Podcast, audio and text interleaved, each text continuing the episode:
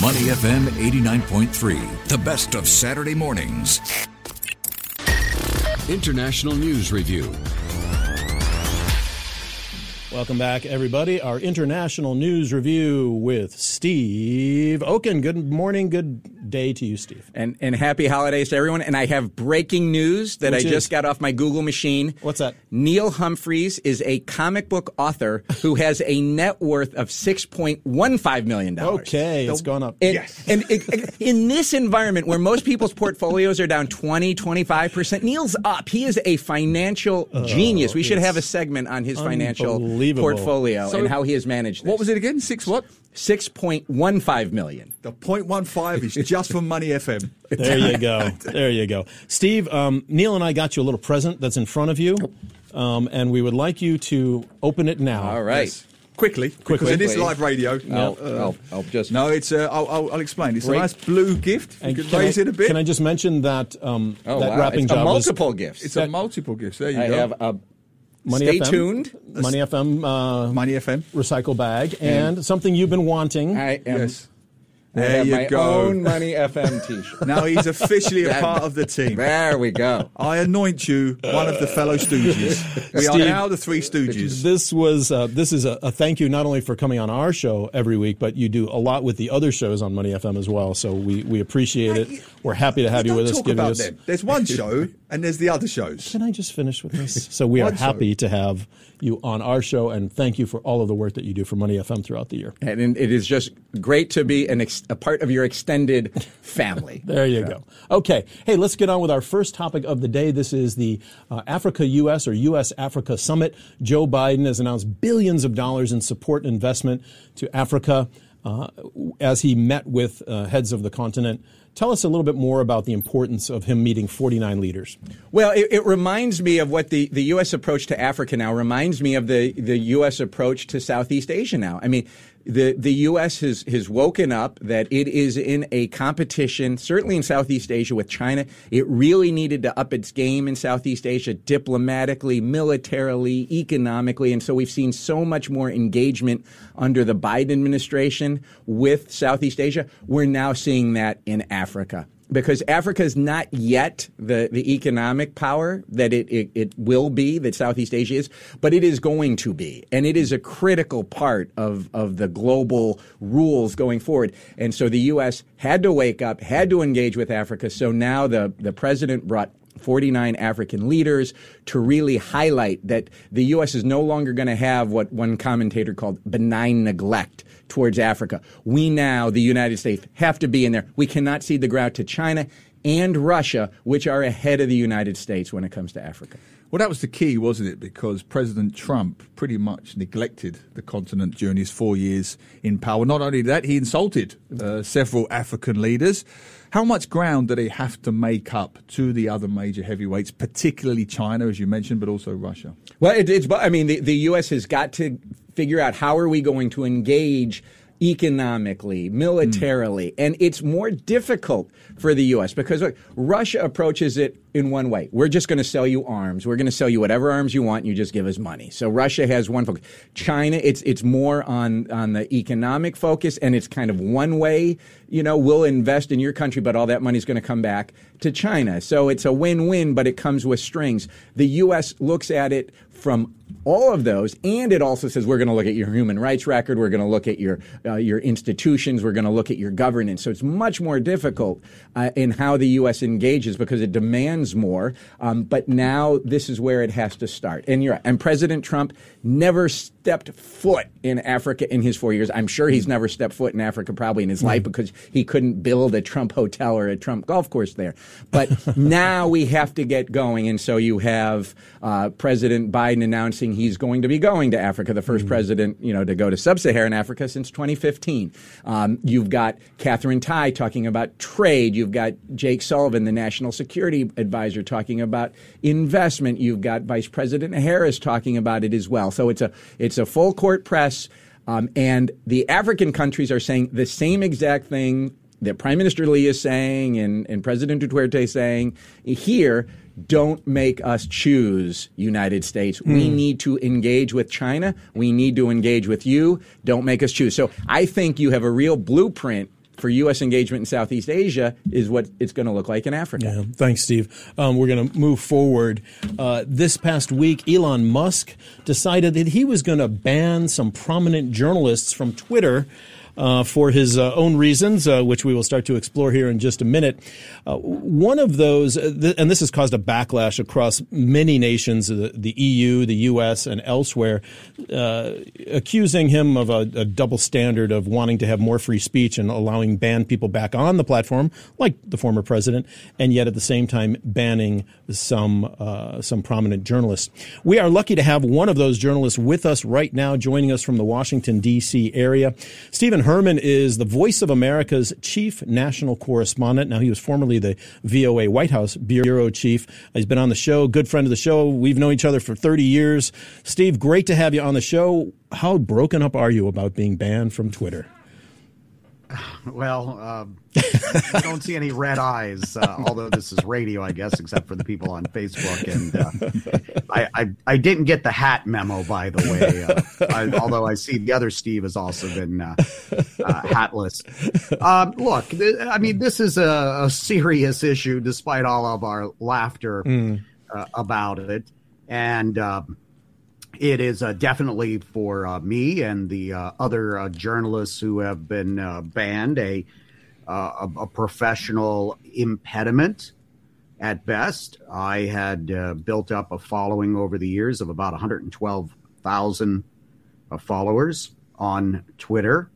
am I ever going to be able to communicate with them again on Twitter? I don't know. We'll, we'll see. I have been, quote, permanently suspended, unquote. And that's all the information I have from Twitter. Uh, with no explanation uh, as to uh, what I uh, specifically did. What was your last post or your last couple of posts before you got the announcement that you were being banned? Yes, all the posts that I had been uh, tweeting, or most of the posts in the hours uh, leading up to this, did involve Twitter.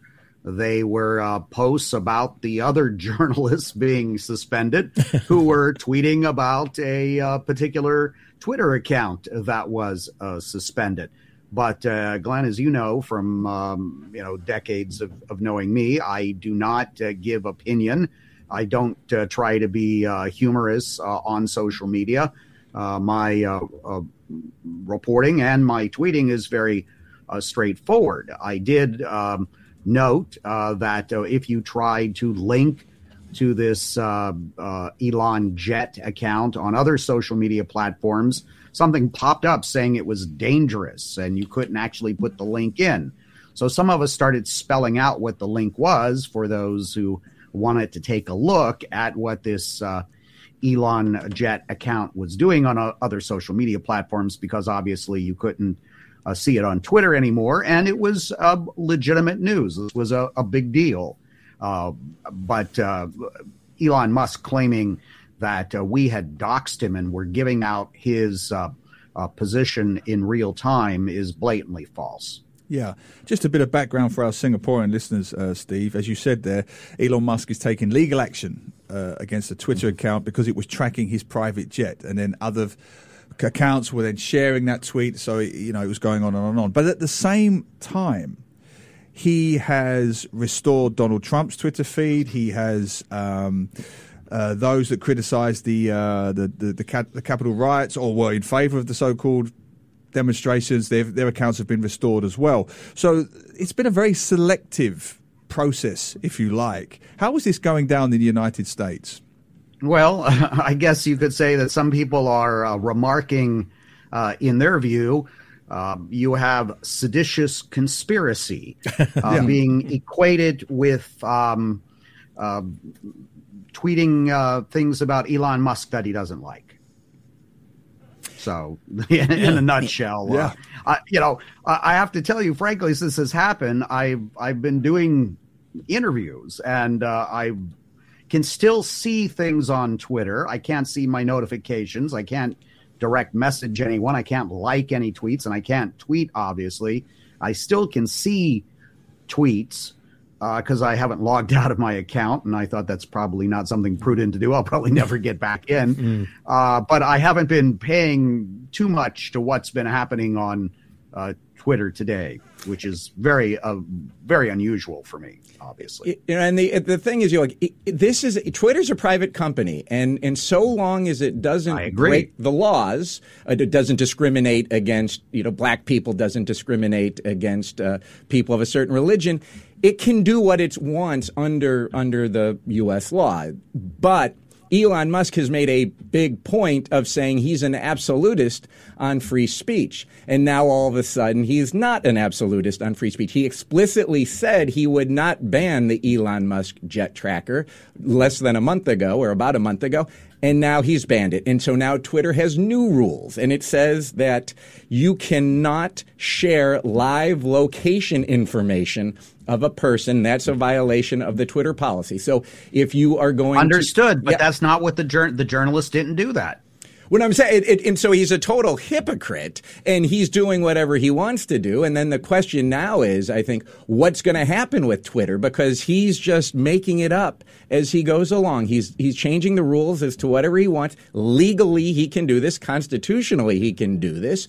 People applauded when Donald Trump got banned from from Twitter. Obviously, this was pre Elon Musk because he's reinstated him. So it's the question is, what's the future of Twitter if he's just going to do whatever he wants to do whenever he wants to do it and change the rules and make them up as he goes along? it's a valid question, and uh, I can tell you what my experience has been since uh, this occurred. It's just about uh, 24 hours ago, something like that. I, I had, uh, as an insurance policy, had set up accounts on some other social media platforms uh, a while back. Uh, last evening, 24 hours ago, my time, when this happened, when I was suspended from Twitter, I went over to this platform called Mastodon we yep. have a bird, tweet, tweet, bird, and then Mastodon, this big, huge thing. I had 3,100 followers at that time. Right now, uh, last time I checked, I think it was about 26,000. So I picked up 23,000 followers on Mastodon in 24 hours, about a thousand an hour. It took me many, many years, a couple since 2008, to build up 112,000 followers on uh, Twitter. So, uh, is Mastodon going to replace Twitter? I don't know, but uh, the the uh, definitely the flow going from Twitter to Mastodon, although Twitter, you know, is still huge and uh, we, it, it, it's the most valuable uh, social media platform in the world, as far as I'm concerned, as a journalist. There has been this gushing of waters from Twitter, uh, the dam bursting and and uh, a flow into Mastodon for mm what hmm. that's worth. If you've just joined us, we're talking with Stephen Herman, the Voice of America's chief national correspondent, and Steve Okun, our regular contributor on our international news review, chief uh, uh the uh, uh, consultant for McLarty and Associates. Excuse me about that. Had a momentary lapse of reason. Um, and Steve Herman, just want to stick with you. What are your friends uh, and your colleagues, your other journalist friends, saying in recent weeks about the way Elon Musk has come in uh, to Twitter. Um, sure. You just mentioned a moment ago it still is hugely important and, and, hugely influential as a platform. Do you sense that it is waning in just because of all the internal turmoil and the way that Elon Musk seems to be, uh, as Steve uh, Okun said, you know, making it up as he goes along? Well, I think people have been concerned for weeks, and and I've had colleagues reach out to me. They knew that I was over on uh, Mastodon as well as this other platform called Post.news, and uh, asking me for advice whether they should go over there. And I've I've warned them. I said, look, these are not replacements for Twitter. They they are alternatives, but they're not replacements. Nothing is going to, I think, going to emulate uh, Twitter uh, uh, the way that it is, the way that it works, uh, the the reach that it has.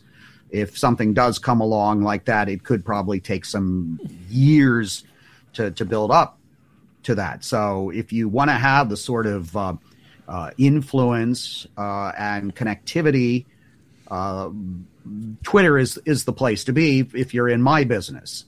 Now, I have to say that the engagement, you know, people responding, commenting on your your posts on Mastodon is much higher uh, for most postings than on Twitter.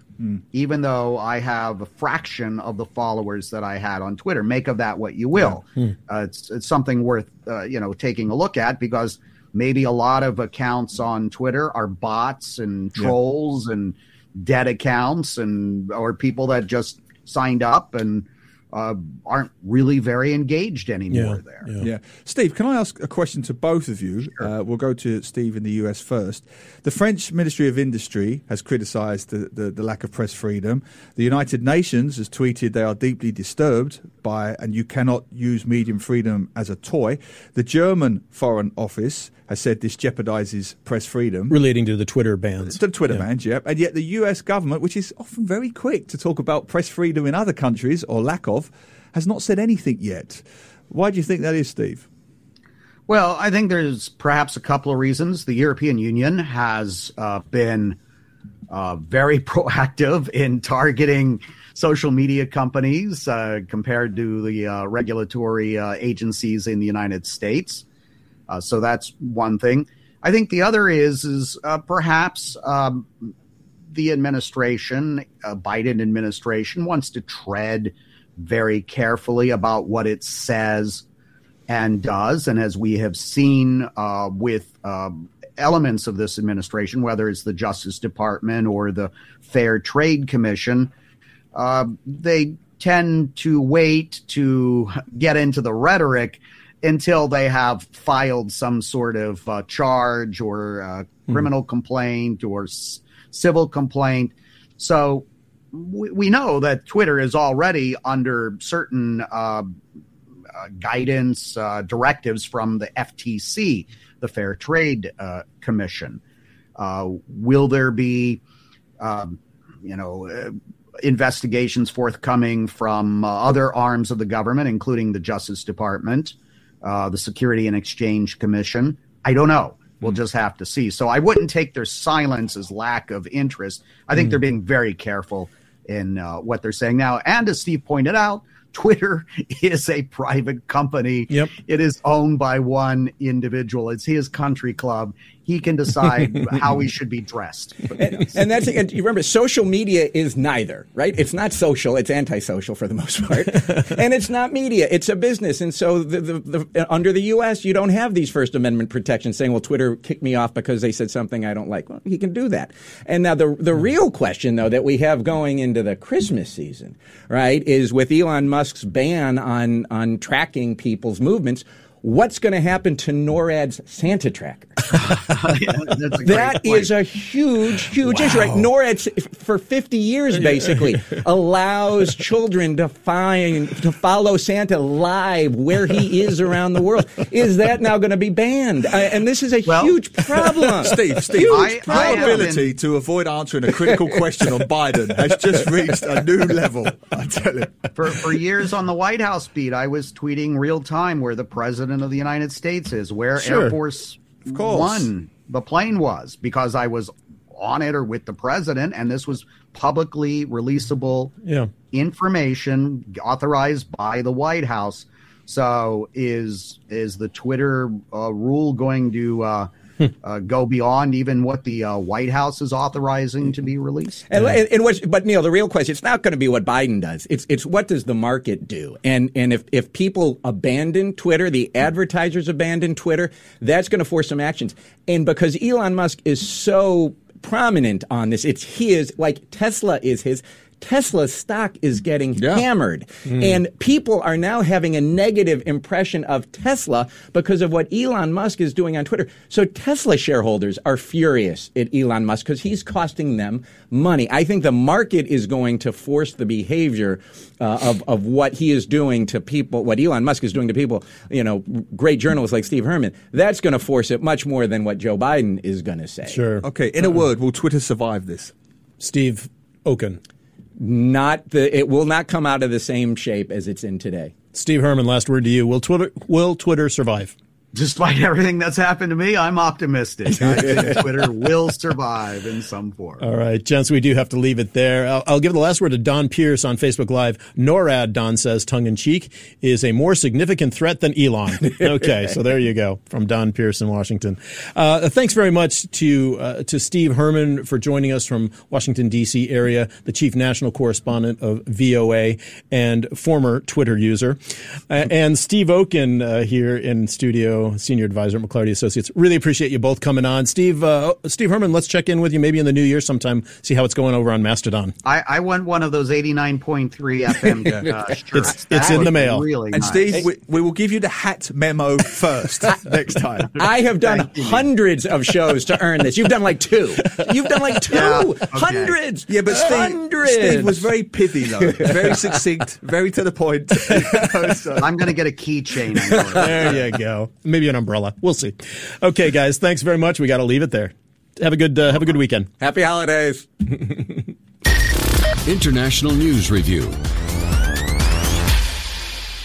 To listen to more great interviews, download our podcasts at moneyfm893.sg or download our audio app. That's A W E D I O. Available on Google Play or the App Store.